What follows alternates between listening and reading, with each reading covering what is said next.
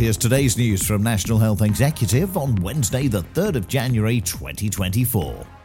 Community diagnostic centres have delivered more than 6 million tests, checks, and scans since their launch in July 2021. There are now 141 CDCs up and running in England, with the government expected to meet their target of 160 by March 2025. NHS England's National Medical Director, Professor Stephen Powis, has warned that this could be one of the most difficult starts to a year ever. This is as junior doctors begin the longest period of industrial action in NHS history.